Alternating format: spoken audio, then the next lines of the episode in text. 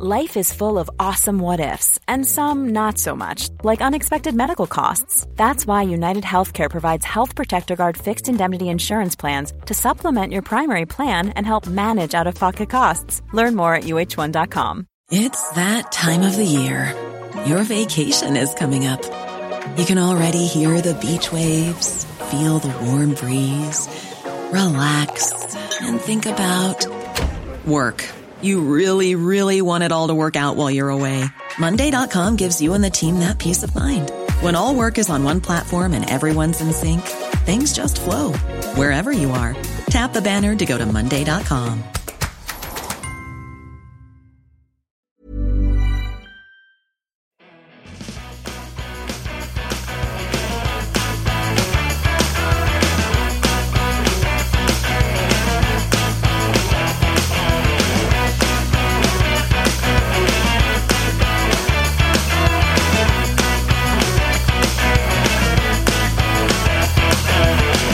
Hello, everyone, and welcome to Kilowatt. My name is Bodine. I am your host, and this is episode 260.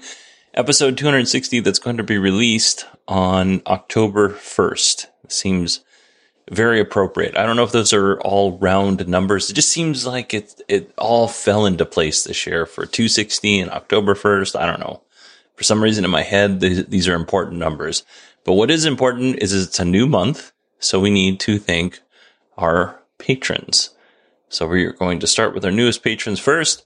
Steve, Neil, Bruce, Isaiah, Anthony, Howard, Jessica Kirsch, Peter, Bruce, Elon Muskie, Rolando, Tommaso, Adam, Vanilla Wafer, Ryan.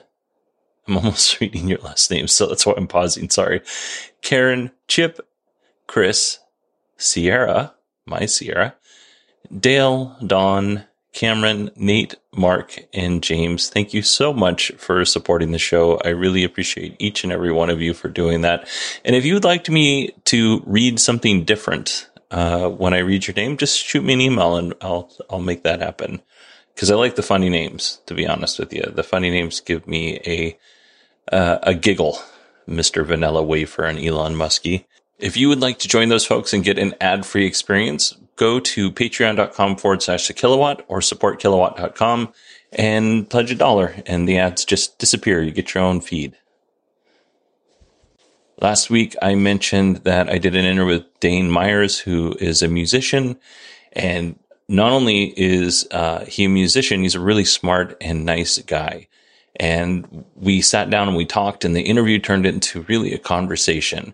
And I do want to say a couple of things before we get into the interview, before I run the interview. The first thing is I portrayed Dane as being like an environmental rapper, and that couldn't be further from the truth, actually. And he corrected me on this, rightfully so, that he just kind of writes about things in his life. And he has an album out. Well, he has two. One just has one song, and I believe that one's called Changes. And then he's got another album out that came out a couple of years ago called This Changes Everything. And my favorite song off of that album is actually Scars. It's a great song. So that's one thing I wanted to clear up. The second thing is we get into climate change. And for me, climate change is not a political thing at all. It is a science thing, hands down. And when I talk about climate change on the show, my goal is not to change your mind or your heart. My goal is just to give information, and you can take that information and do with what you want. But a lot of times that climate information, when you talk about climate change, that gets very politicized. And I just want everybody to know, Dane and I make it very clear throughout this whole thing that we are not interested in political banter. Like, if you want to talk about climate change, feel free to email me, Bodie at 918digital.com. But if you want to debate politics, that's not really my thing here. I just talk about renewable energy and fun things with electric cars and stuff like that. So I want to make that very clear. We're coming at this from an information standpoint, not from a political standpoint. And I don't think we say anything that's controversial, by the way. But every now and again, I will get emails that are on the cusp of political, and it comes from different sides. And I'm just not here to discuss politics, because that's a very hard thing to discuss over email. All right. Having said all of that, let's go ahead and jump into our interview with Dane Myers. This is Dane Myers here on the Kilowatt podcast, and I'm going to play the unreleased outro, the sequel to the Living in My Tesla song. Goes like this.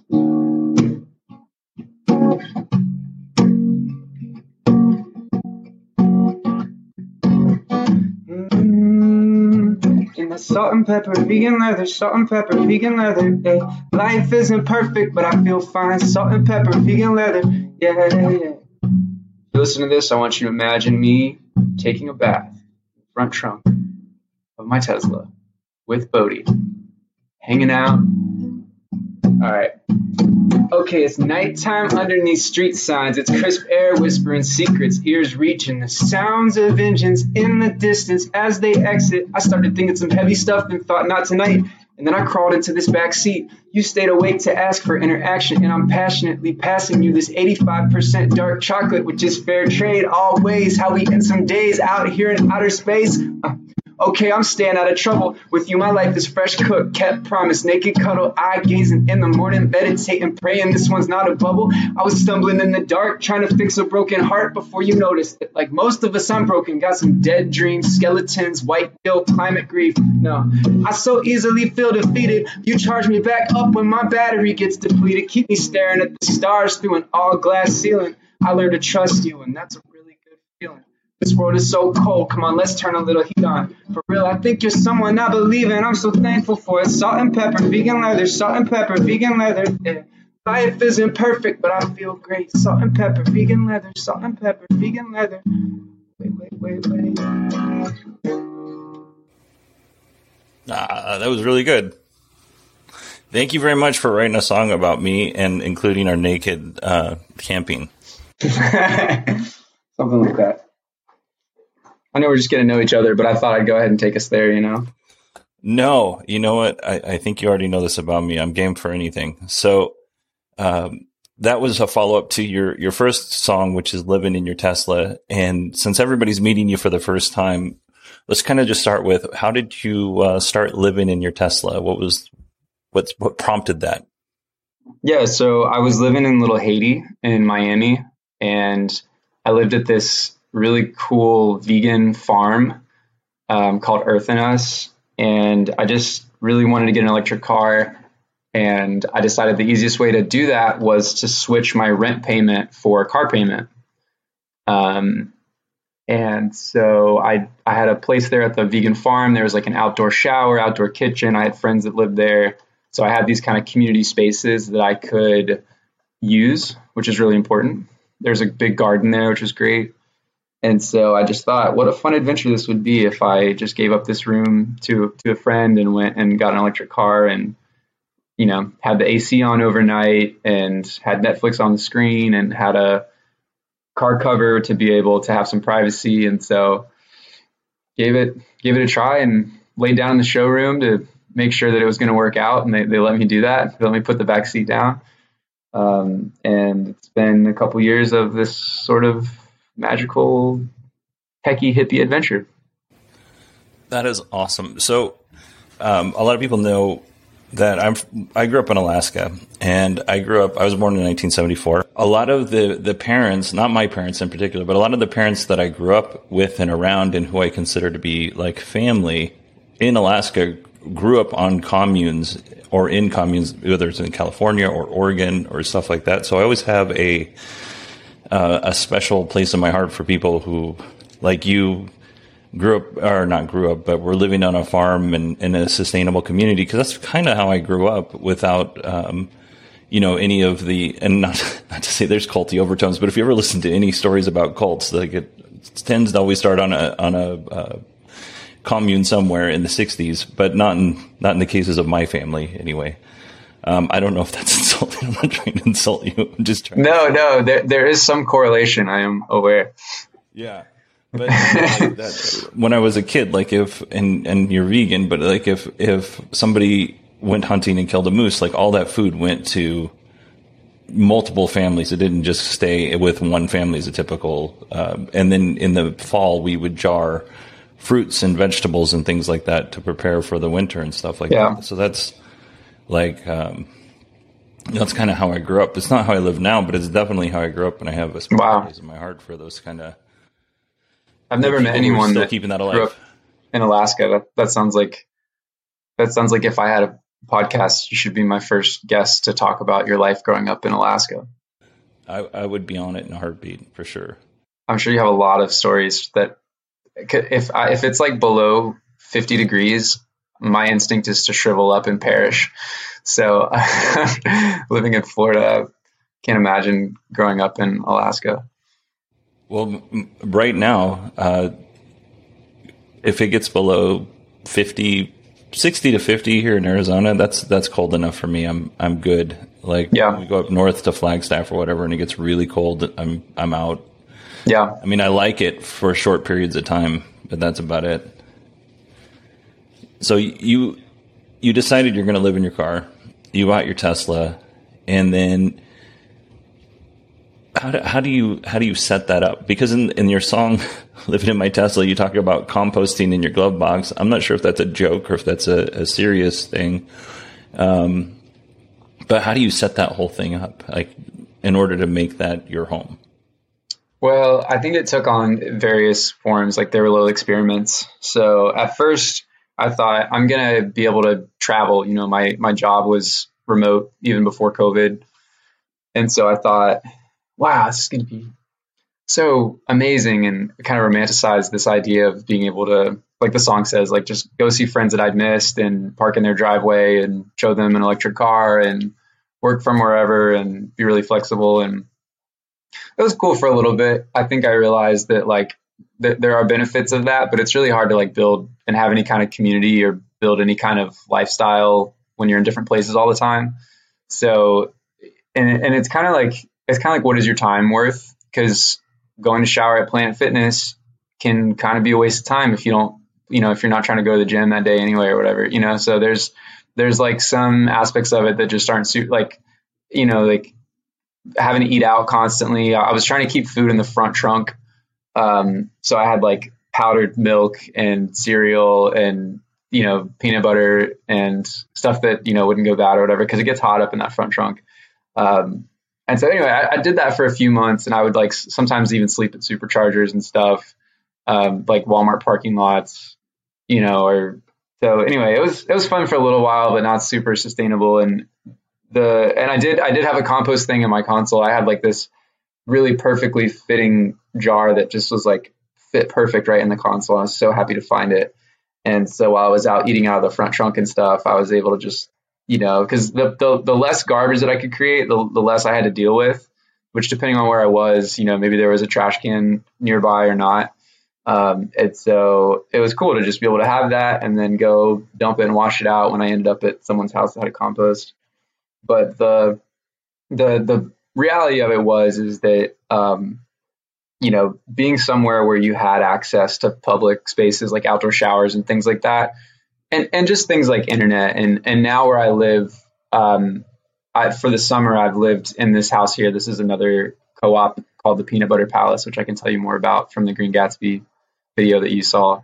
But starting in October, I'm going to move back out into the car again, because it's cooling off a little bit here in Florida. And I have solar here, so I get to be able to charge off of sunshine and drive around on sun, which is pretty amazing. And there's a big food forest here, outdoor shower. And there's also people around. There's like, you know, so there's just all these like different kind of things that I'm able to build up in my life, being fixed in one place, where like being everywhere, you can't really do that. So. Yeah, there is a lot to be said for routine. Like, sometimes routine is definitely bad. And in the last, whatever it's been, 18 months or so of COVID, the routine is killing me, because I'm not a person who likes to sit still. I like to leave and go places, but we haven't been really able to do that, especially until my kids get vaccinated. But on top of that other side of it, when you're constantly gone and you just don't have roots, that also feels like you're kind of like just wasting.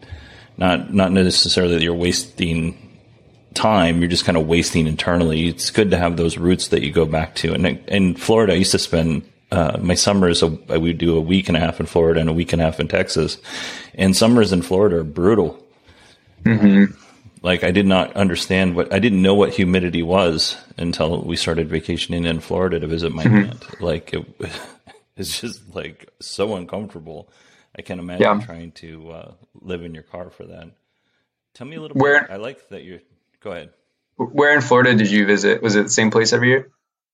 Yeah, so my grandparents, my aunt and uncle, they lived in a place that had the name Crystal in it, and I want to say it was like Crystal Springs. It was outside Crystal River? Orlando. Maybe. It was outside of Orlando, and it was like very rural. That's kind of by where I grew up. There's like Rainbow Springs, Crystal River. That's like kind of a little further north from Orlando, a couple hours, kind of up towards the Ocala National Forest. So that's beautiful. Yeah, kind of rural, middle of nowhere area. Yeah, my aunt and uncle for a little time lived in this like it's not a mobile home park, but it's like a manufactured home area. Mm-hmm. And they had this big gated off area, and there was an alligator in the gated off area. I don't know. I never saw anybody feed this thing, but it was just like this big, huge fenced off area that you couldn't climb into because it was so tall, and they had a little razor wire at the top. But there was just an alligator in the middle of this community. Welcome to Florida, right? Yeah, it was weird, and but you know, something for a kid from Alaska to see. A moose and an alligator are two different animals. Yeah. So now you're in your co-op, and this is where you filmed the Green Gatsby. Yep, that's right. Yeah, this is where I lived before I moved down to Miami. And so after COVID, my job was definitely going to be remote, and I decided to come back up here to the Peanut Butter Palace. That's cool, man. Were you friends with the people? So if people don't know that there's a video of your song, The Green Gatsby, and it's really good. Were the people that... We're in the video, where they just like people hanging around and you're like, you want to shoot a music video? How did that come about? So we do a lot of events here, and there's a lot of people that, especially pre-COVID, it's like it's almost like kind of like an event center in a way. We have like this music room here, and then we call it the abundance room. There's like a library here and like workout space here. And there's, like I said, a food forest in the backyard. So people can have space to like grow food for themselves if they want. So it's kind of like a house in a neighborhood, but so far as it doesn't create tensions with our neighbors, we have like a really like open house kind of thing going on here, especially before COVID. So yeah, I mean, in my mind, it was kind of a magical place because I came from working. I had a startup, I had like an online recording studio venture, and it was really, really challenging and hard, and you know, like every startup or every business, we felt super under-resourced. And I was like working like gajillion hours, you know, a week, and just throwing myself at it, and really didn't have it figured out. And in the wake of that, I moved in here to this Peanut Butter Palace place, and I moved in next to all these people who didn't really have jobs in a traditional sense, at least, and all prioritized like taking care of themselves and doing things with their lives that made them feel fulfilled and balanced, and had a big focus on wellness. And I was just so swept up, and it was really positive for me to be around people who weren't like super big workaholics. And so I really just kind of found my niche here. And this is kind of where I started to hear little things about sustainability and started to get the bigger picture. And it kind of set me on my path of becoming this like high tech hippie videographer, musician person. But it started here, and then I went to Miami, and then, so it's been really great to get back and, you know, get back into the spot. Yeah, that's cool. And one of the things that you said, or I don't even know if we've mentioned it yet, but your music is all about like sustainability and renewable energy. And then you talk about veganism and just kind of being overall like healthy from within. And it's like on paper, we talked about this earlier, on paper, that's a really hard sell because it's not sex and it's not like sensationalized or anything like that. But when you sit down and you actually listen to the music, how you got me to listen to this song was you sent me an email and you're like, here's a video of me taking a bath in my Tesla. And I immediately clicked on it because that's, I mean, you hit the right button for me for sure.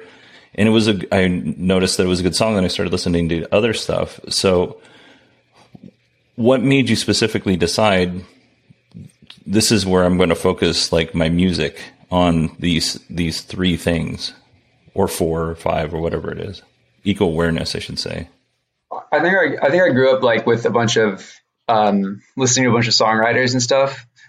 You know, you think about like Bob Dylan or like Jason Mraz or some of these people where the ethos is like you're writing about your life and your experiences. And so I think that's kind of always been my lens, is that like the music is for me to, you know, draw from my experiences and use those to create an experience for somebody else.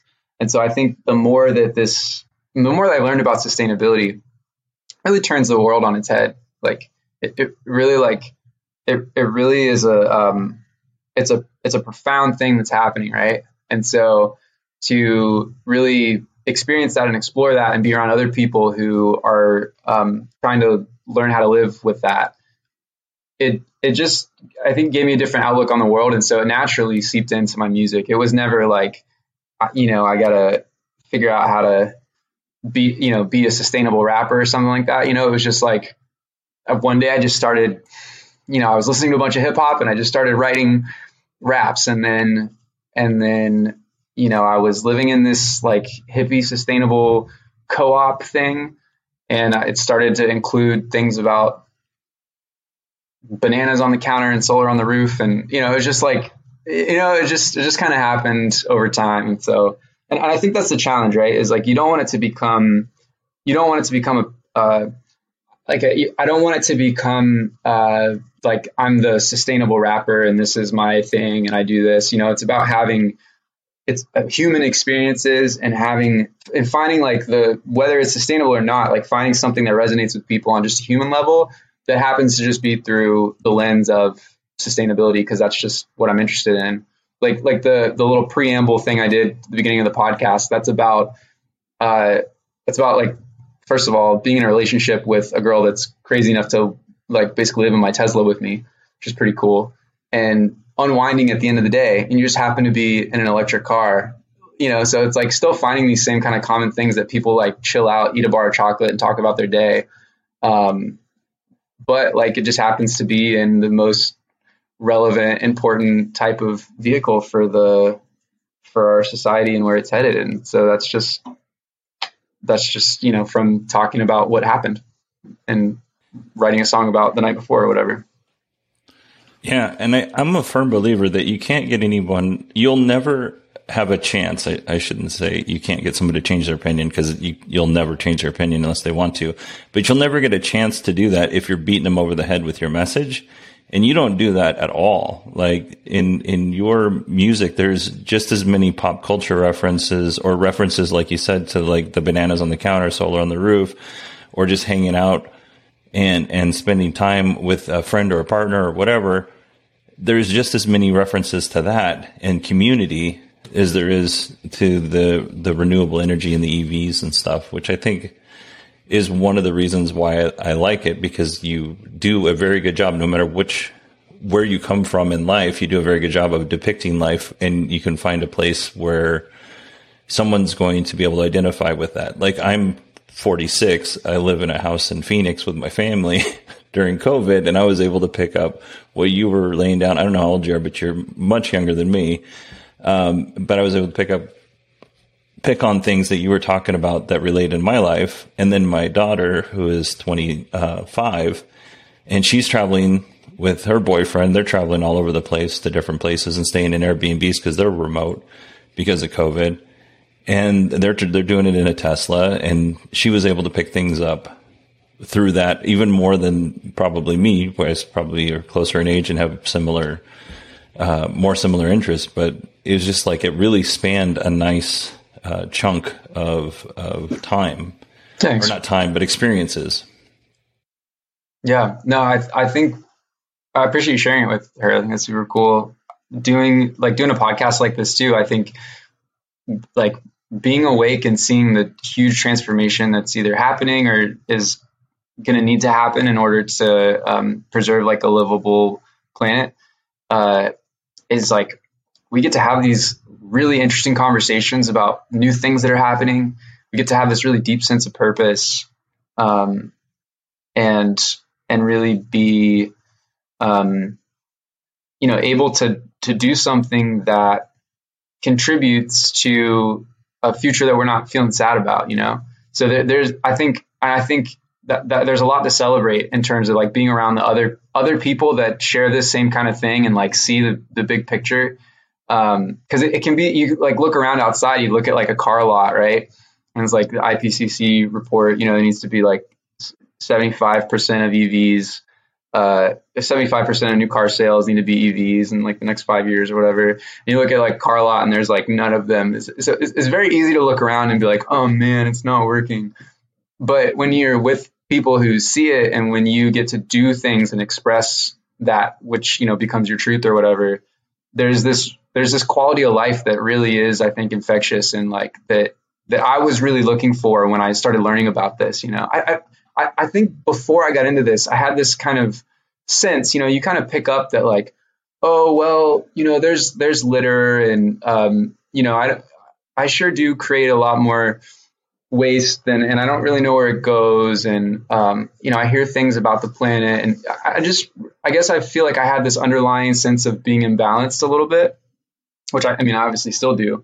But I think once you learn about how imbalanced the world as a whole is in terms of trying to take this wonderful society we've built and keep it working well and help it last.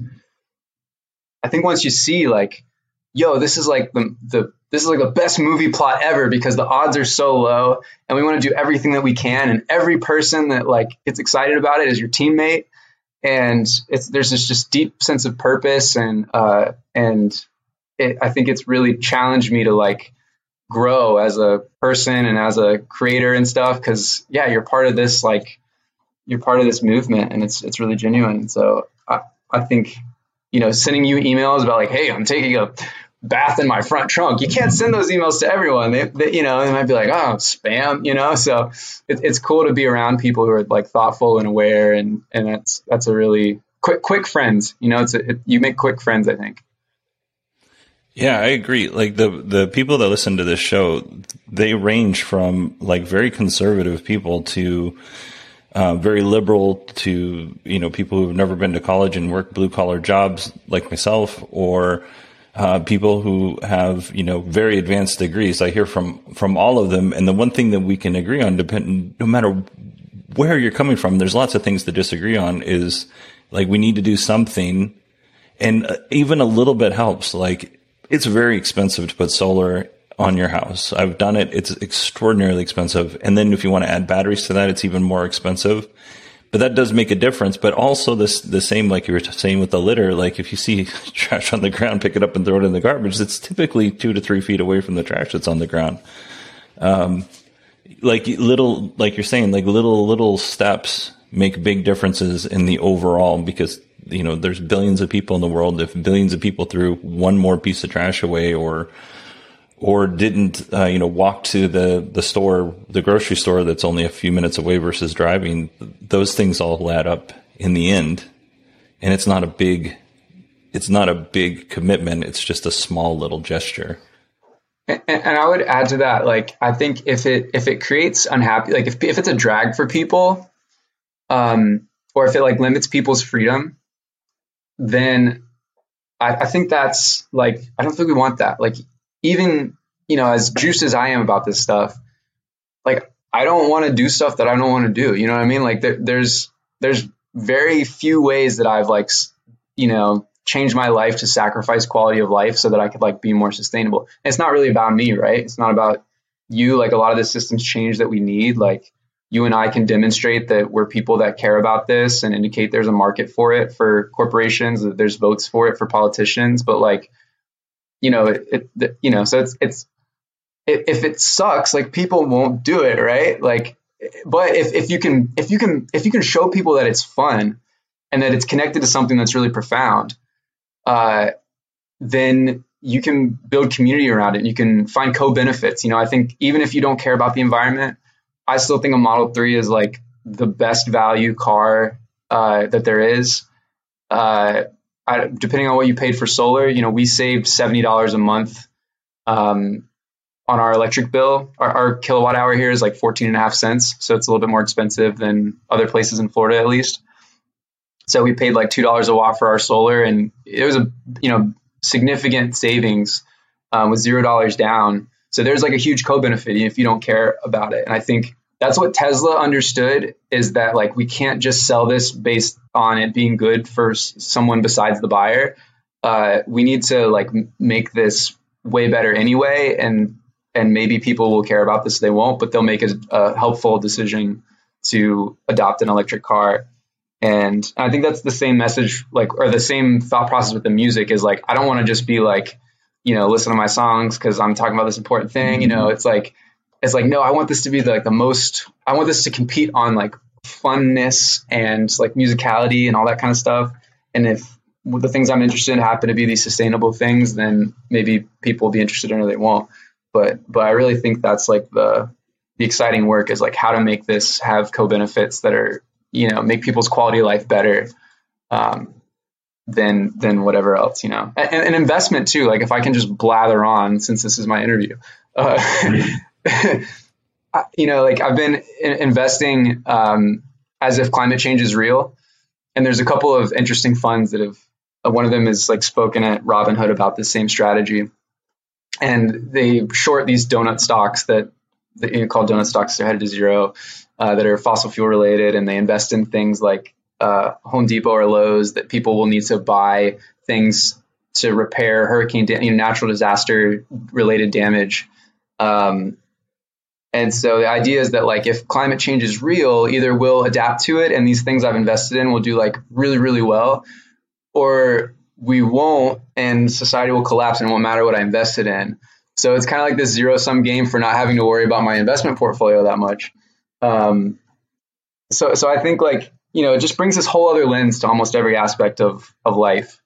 Like diet, you brought up that I'm vegan, which like, I'm not super rigid. Like, vegans would probably not refer to me as vegan, because if I go home to my parents and they make whatever they make, I'm like, yeah, mom, I'm not, you know, you don't have to make anything else. But we have a meal plan here, and we've hired one of our friends, and they cook 10 meals a week or 5 meals a week, whatever you want. It's like $7 a meal. And it's these like delicious prepackaged kind of things that are cheaper than if I went to a restaurant. They're right there in my fridge. They're all plant-based. But if, you know, like, if I didn't care about plant-based at all, I would still sign up for this in a heartbeat. And I don't think anyone else on the meal plan is plant-based, but there's like 10 other people that are eating this way just because of all of the co-benefits of this plant-based meal plan. And she gets to have, you know, income that's helps her out, and all these other people have really convenient food source in their busy lives. So I think when we think that way about like, how do we hack this? Then we don't have to be like, oh, I can't eat that. You know, like, I want that, but I can't have it because of sustainability, you know? So that's really what I'm juiced about, is finding those things. And I think they're out there. We're similar. We don't eat a lot of meat in my house, mostly because I don't care for meat as a general rule, just taste wise or consistency. I don't like touching it. So I'm a little bit of a princess when it comes to that stuff, but we sometimes will eat chicken and stuff like that, but we rarely eat meat in my house. And then I have friends who are like big time hunters and meat eaters who refer to me as a vegetarian. I'm like, it's not exactly a vegetarian, because I will eat meat. I prefer not to eat meat. But, yeah, I totally get you on the, how people classify, because if I don't eat beef or pork for sure, but because I eat chicken, to them, I'm a vegetarian for some reason. Yeah. But chicken's not a vegetable, by the way. Just curious. Well, I think chicken's actually really efficient. Like, I've heard every 2 pounds of feed, you feed a chicken, it gains a pound in weight. So like, in terms of which, you know, if you are going to get one of your food sources is going to be meat, like beef is like, you know, really, really the worst. I think like a beef patty is like 2 weeks of taking showers for the extra water it takes to grow the crops and then feed them to the cows and then harvest the meat, versus if you just ate the vegetables in the first place. And my river that I grew up on is like on its way out, being poisoned from nitrates that are coming from animal agriculture and the recharge basin of that river. And then the methane, I think 16% of our emissions are from animal agriculture. Cow burps, methane is like 60 times stronger than CO2. And so, there's like, cows suck, man. So chickens are like way better than cows, in my opinion.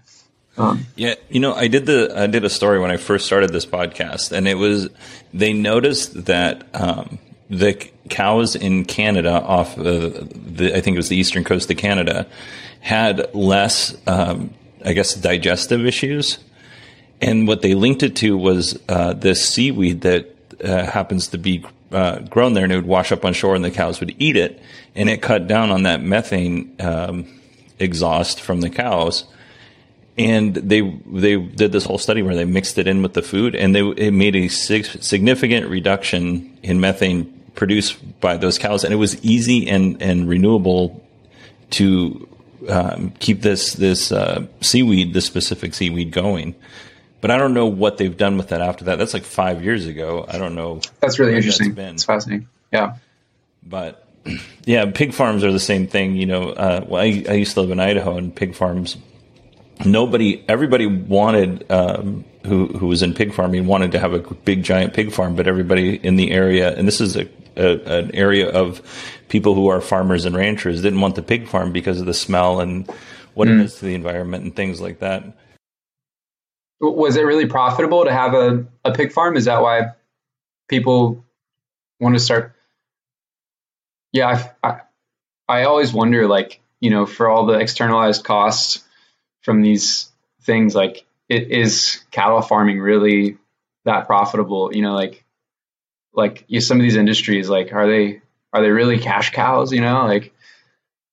Many of them have to be subsidized in order to be able to be profitable. It's hard for me to imagine they're making any huge profit margins on any of the stuff. I think if they worked out what the cost was to the environment, what the cost was for transportation, and then what the cost was for processing and raising and things like that. If they worked that all out, and then the farmer and the people would end up having to pay more money, but the farmer would have to pay some sort of fee that goes against or goes towards minimizing those the energy that's used for those activities. I think that people would rethink, but because you have it's like Walmart, and I don't hate Walmart. I'm a big union guy, but beyond that, I don't hate Walmart as a company, but Walmart with paying their employees less or not letting them work so many hours that they don't get full-time benefits. And then They have to live off of public service. What was it I think of? It's not welfare exactly. Public benefits. Public benefits. There you go. Thank you. There's a no cost to the company like Walmart to do that. However, there's a great cost to the folks who pay taxes and things like that, and the businesses who pay taxes to help support a for-profit company. I think if we did something similar, in that we made them responsible for, money generated, I guess not money generated, money lost and environmental losses, that would change some things maybe a little, but yeah, no, I think you're right on. I think that's the biggest single thing we could do is, and our boy Elon Musk is a proponent of this, not necessarily in terms of agriculture specifically, but pricing carbon. So the idea being that these activities externalize, they have unreasonable profit, so it's like, yeah, you're profitable, but it's because there are these costs that you're not paying, Walmart or, pig farmer or utility who's burning fossil fuels. Like you're profitable, but it's unreasonable profit because the real cost of these activities is more than the revenue that you're creating from them. So you have unreasonable profit, and what needs to happen is, unless we want to pay that cost plus a bunch of interest in the future, we've got to price that cost into what we pay for things now so that it incentivizes better options to be able to compete, like renewables or, in agriculture, they have meat alternatives now, or they bring in seaweed. Maybe seaweed can't compete with the economics of whatever else they would feed the cows. But now if you price in those unpriced externalities, now you can kind of take our free market and set it free on trying to solve these problems and not be, it's essentially, it's like a subsidy, right? You could look at like an externalized cost as like actually like a subsidy. It's like, society is taking on this burden of debt that this corporation is not having to pay. So we're essentially subsidizing them, right? And we're incentivizing the wrong things. And so that I think that makes it really clear, like why we have so many problems is we're incentivizing these corporations that they move a lot, they do a lot of stuff, whether it's good or bad, and they're not evil inherently, they don't want to make profit just off doing bad stuff. But if we incentivize them to do bad things by essentially subsidizing those bad things or not putting a tax on things that are harmful in the future, then what are they going to do? What can they do? They've got to compete. So I think Elon Musk does a great job of explaining that. I think it's like there's a lot of research. There's a tool that'll show you what the result of pricing carbon is by 2100 on temperature rise. You can see it for different prices on carbon and different how it's phased in at different time periods. And it's the single biggest. It's not silver bullet, but it's the most silver bullet for bringing down temperature rise by 2100 is a price on carbon.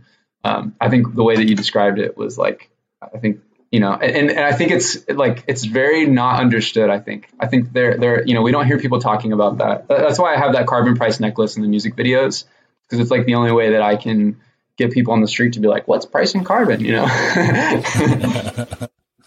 Yeah, you know what? Actually, I saw that and I was like, I don't really understand that. So that you've actually done a good job of explaining that. And in the same way, when we're subsidizing these companies in not so much in a monetary way, but in the damage that it's causing and everything. Like, there's nothing that you're going to do unless you sit in one spot and you just decay and die, that you're not going to be causing some sort of problem for the environment. Like, if you build a house, you've caused some sort of problem for their environment. You've, disrupted some beetle's habitat or some mouse's habitat or whatever. You just can't get away from it, but we need to do it in a responsible way. But when you're saying we subsidize those companies, we subsidize them in two ways, because meat prices, especially for cows, are very expensive. The guys I work with, they eat beef 2 or 3 times during our shift. We work 48 hours, so they'll eat them for dinner and maybe have hamburgers for lunch.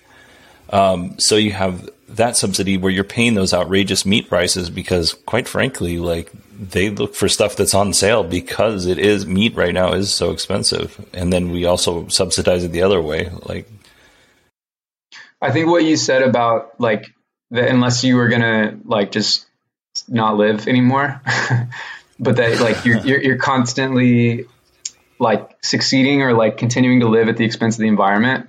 I think that's the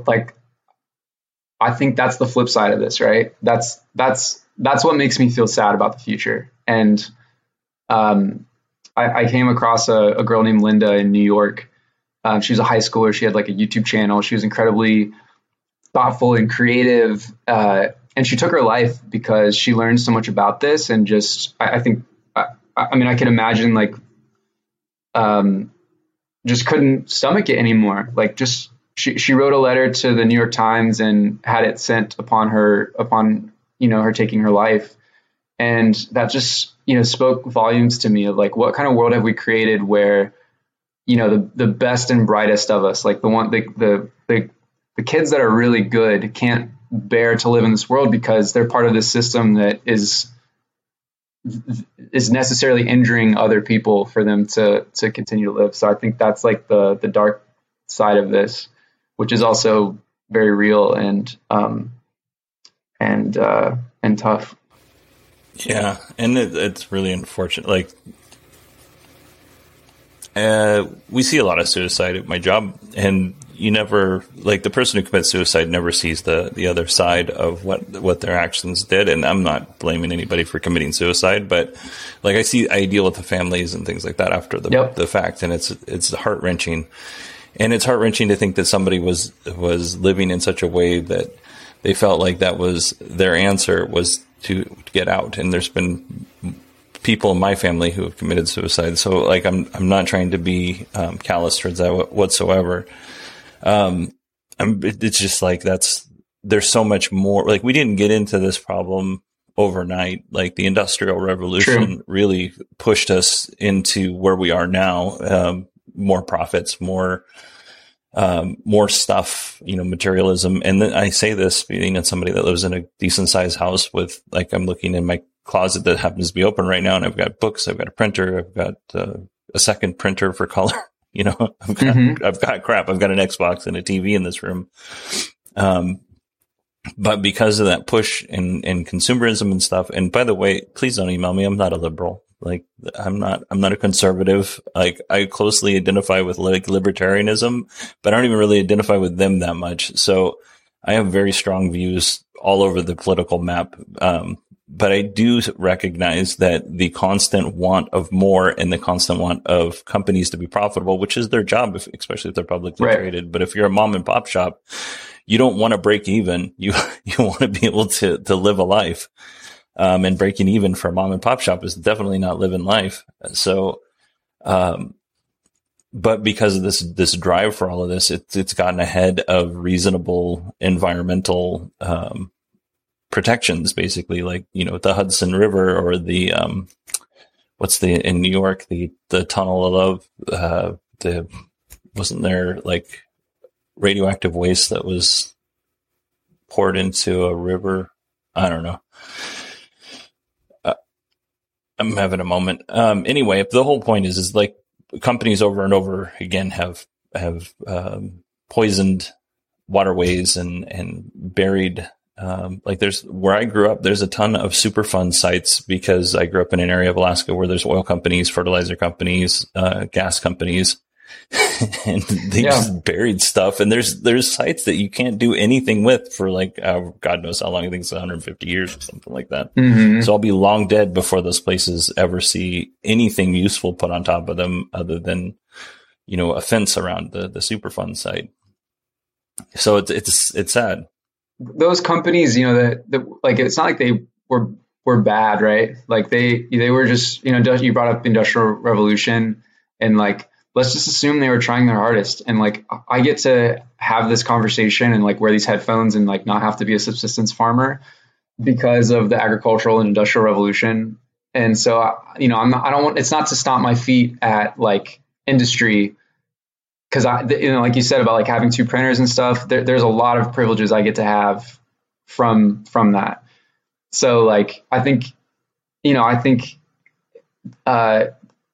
there's a lot to be grateful for. It's just we're on a trajectory that's potentially going to put all of that at risk. And so now it's time to like level up. You know, we can't just get there and stop. We've got to figure out how to make this last, and some things might have to change, and now hopefully we have the resources to be able to make that really sharp turn, if we have the will. Yeah, I agree. And again, don't email me because like my views, those are things that happened. I'm not saying that they're the worst people in the world, because I will get emails on this from this interview, but just because people have very passionate views one way or the other, right?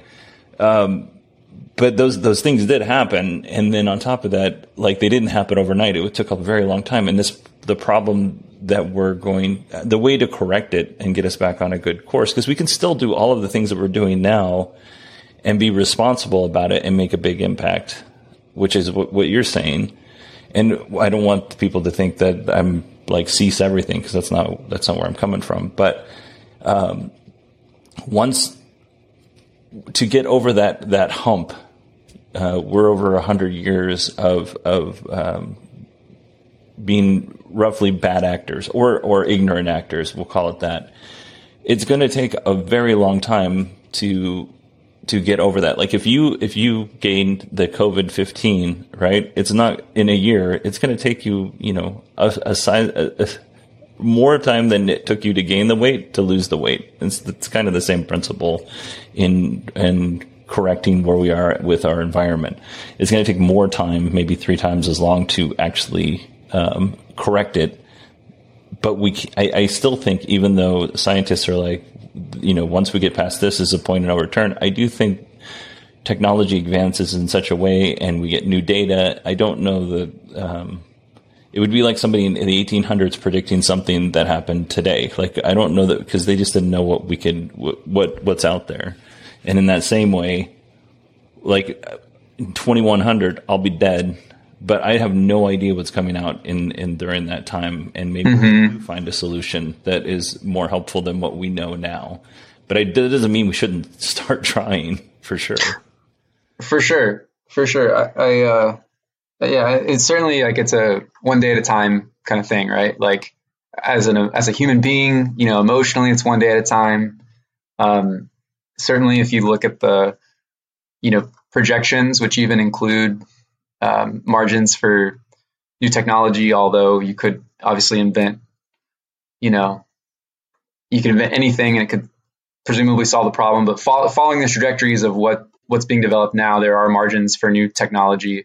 If you were going to look at the projections of where we're headed, you kind of are faced with like one day at a time, because it looks very hopeless, right? And I think you just got to take it one day at a time. You know, you don't know what you don't know, and you don't know what's going to happen, and you try to do your best. And I think the worst thing is for people to just become discouraged and decide that it doesn't matter, that it's all gone, you know. But similarly, I think it seems unreasonable to me to assume that something will come along to solve it. Like, you know, like that's one possibility. I don't know what the odds of that are, that there will be something developed that does miraculously pull us out of this really hard situation.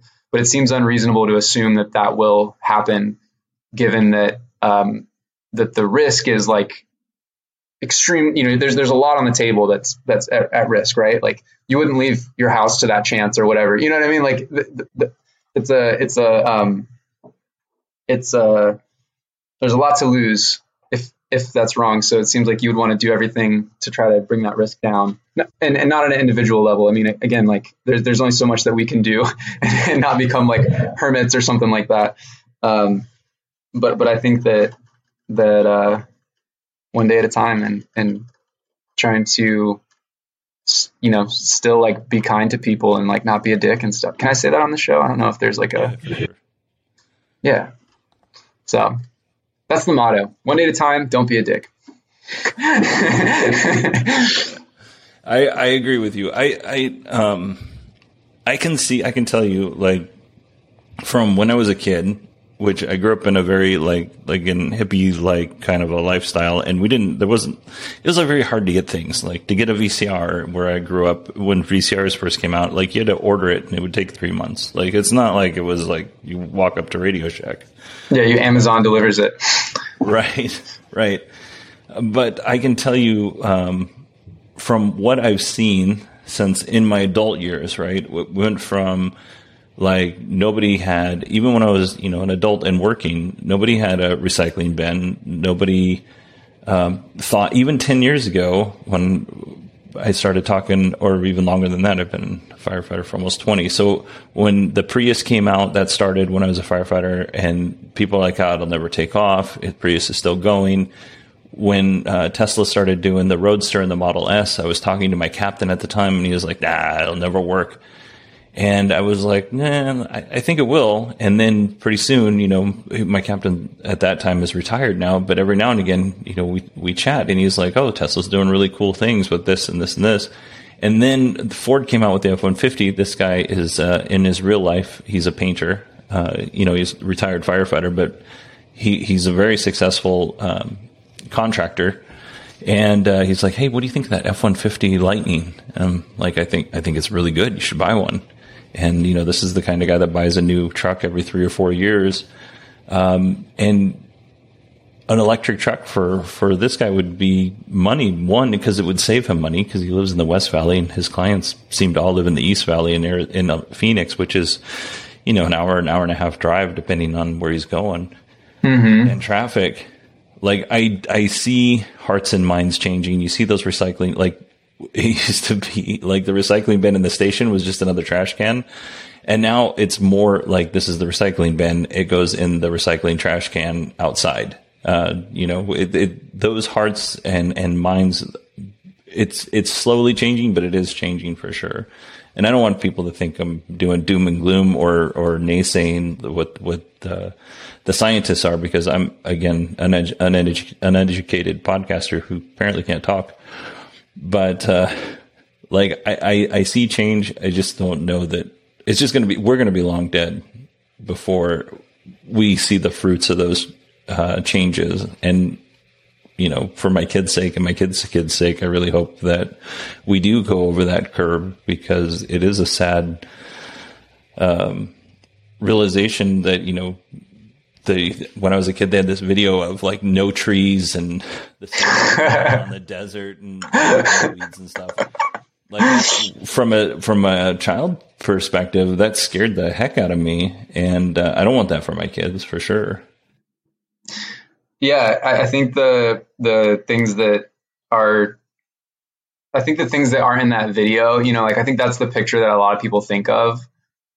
And there's still going to be, you know, areas that are nice or whatever. I think the scary thing is the people who have their food sources disrupted, the people who have to become refugees because their island nation is, you know, not above water anymore. And what that does to destabilizing our political environment. You know, Syria's refugee crisis was like 1 million refugees. And that was really big for Europe's politics and leading to Brexit. And if you look at the projections for climate refugees by 2050, it's in the hundreds of millions from climate change, from sea level rise, and from disrupted food sources. And so it's some of those, like, it's not like tumbleweeds in a desert necessarily, but it's like, how does our society absorb all of this change very quickly? And I think that's like the more realistic danger in my mind, is not just what happens to those hundreds of millions of people, but like, how does that affect our everyone in our global, you know, way of, yeah, I think that's the stuff that like is a little, you know, more nuanced or tricky or whatever in my mind are the effects of that. But we'll probably see it in our lifetimes. Probably figure out. You know what? I'm glad you brought that up. So in that same way that we need to correct things, right? We need to kind of correct course on where we are environmentally. I read an article, and I did it on the show, but just in case there was a big boost to people who started listening recently, just in case they didn't hear it. If you covered, it was like, I think it was like 40% of the Sahara Desert, right? If you covered that up with solar panels, like that's going to change that whole environment of the Sahara Desert, right? And then that'll have a counter reaction, like somewhere on the other side of the world, let's say in the on the Asian continent. So whatever we do, even if we're doing it for good, we need to make sure that we are doing the right things. Like it makes a lot of sense if you just are at a cocktail party and you're like, well, we should just, there's nothing in the Sahara Desert that anybody cares about. Right. Solar panels up there. Put some solar panels there.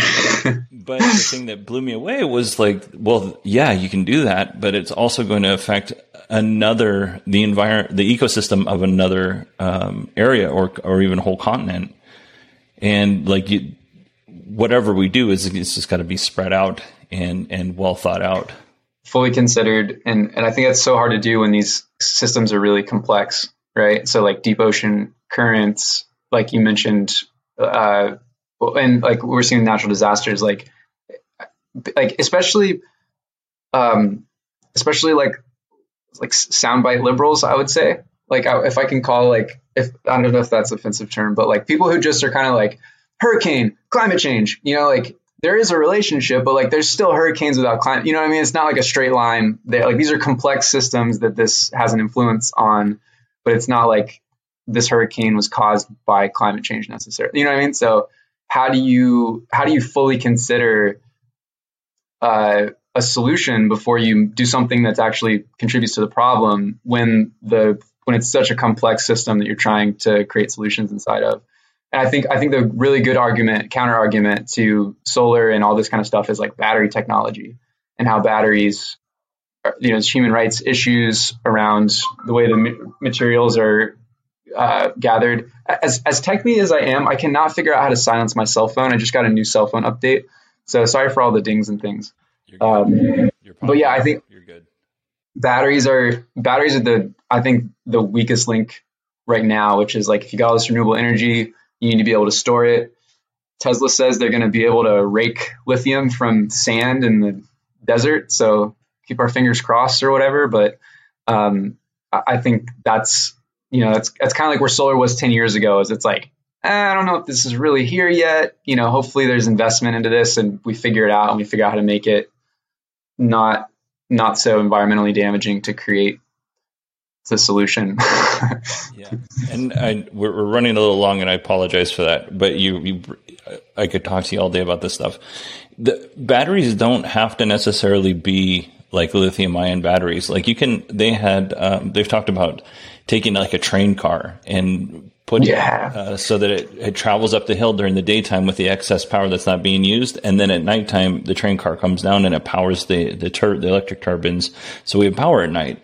There was another story that a group, I think ASU or U of A had something to do with this, but they wanted to put these huge towers in the desert, and they took up a very little footprint, and then they had water in the base of the towers, and then the water, as the day heated up, the water would go through these towers and would go through a turbine, and then at nighttime when it cooled off, all of that water would then go back through the turbine again, on its way down, and it just it's a closed system, and it just recycled, and it was able to turn. I don't know how much energy they were able to generate, or if it ever even got off the ground. It was more of a study, but there's lots of things that can be used for batteries that aren't necessarily what we think of as batteries. And I do think that is a big part of storing energy, is a big component of getting us over that next hurdle. Yeah, I've heard those two as well. I think that's super fascinating. And I don't remember, but it seemed like they were actually pretty efficient. Doesn't help you drive your electric car necessarily, but it's interesting to consider that like some of these really simple things, like you can store potential energy in a train full of cement. I think it was, they had like, you know, like a really heavy train and they just like pushed it up a hill and then it went down. And so it's an adventure figuring out. Yeah, no, it's super cool. And I think we'll leave it there. But Dane, do you want to tell people how to find you and how to listen to your music? Well, I've just made myself out to be such a liberal. No, I'm just kidding. I don't know if I want people to find me. I'm actually like you, like I don't necessarily identify with any kind of political camp. So I should preface that before I tell people where to find me. Okay. Instagram, you mentioned like that your daughter thought the Instagram was cool. It's like a one continuous painting. So if you want to see a kooky Instagram, you can follow me at Dane Myers, or you can send me an email and say hello, Dane@DaneMyers.com. Actually, I mentioned that I would send you a shirt, but if anybody has like made it, you know, to this and listened to me talk about things I care about for this long, I would love to send them a shirt as well. So if anybody wants a t-shirt that I bought from a thrift store and printed my artwork on, I'll send you a zero waste quote t-shirt in the mail. So just send me an email at Dane@DaneMyersMusic.com and like, Dane@DaneMyers.com and let me know like your size and, what color shirts you like and stuff like that. Awesome. I hope everybody takes you up on that. For sure. I think that's cool. I know other people do that kind of thing, and it's I think just in general, the art itself is just a really cool way of doing things. Thanks. I'm gonna frame my shirt. So I got hell yeah! I'll send you another one so you can wear it if you want. Okay. Yeah, for sure. All right, Dane, thank you so much for listening. Or thank you so much for listening. Good God, dude. I'm sorry. It's been a long couple days. Thank you so much for listening. For being on. I really appreciate it. And I had a good time. Maybe you'll come on again if in not too long. Maybe we can chat. Yeah, I'll let you know when I have some new projects that come out, and maybe one of them will catch your fancy. For sure. All right, Dane, thank you so much. Cool. Thanks. All right, everybody. I hope you enjoyed the interview. I enjoyed doing it. Like I said, you can tell, like, Dane is a genuine human being that I will gladly have on the show anytime he wants to come on and promote something. And I would encourage you to take Dane up on his offer. He'll send you a free shirt. Just send him your size, and if whether you want the regular crew neck or V-necks, and he'll send you an upcycled shirt.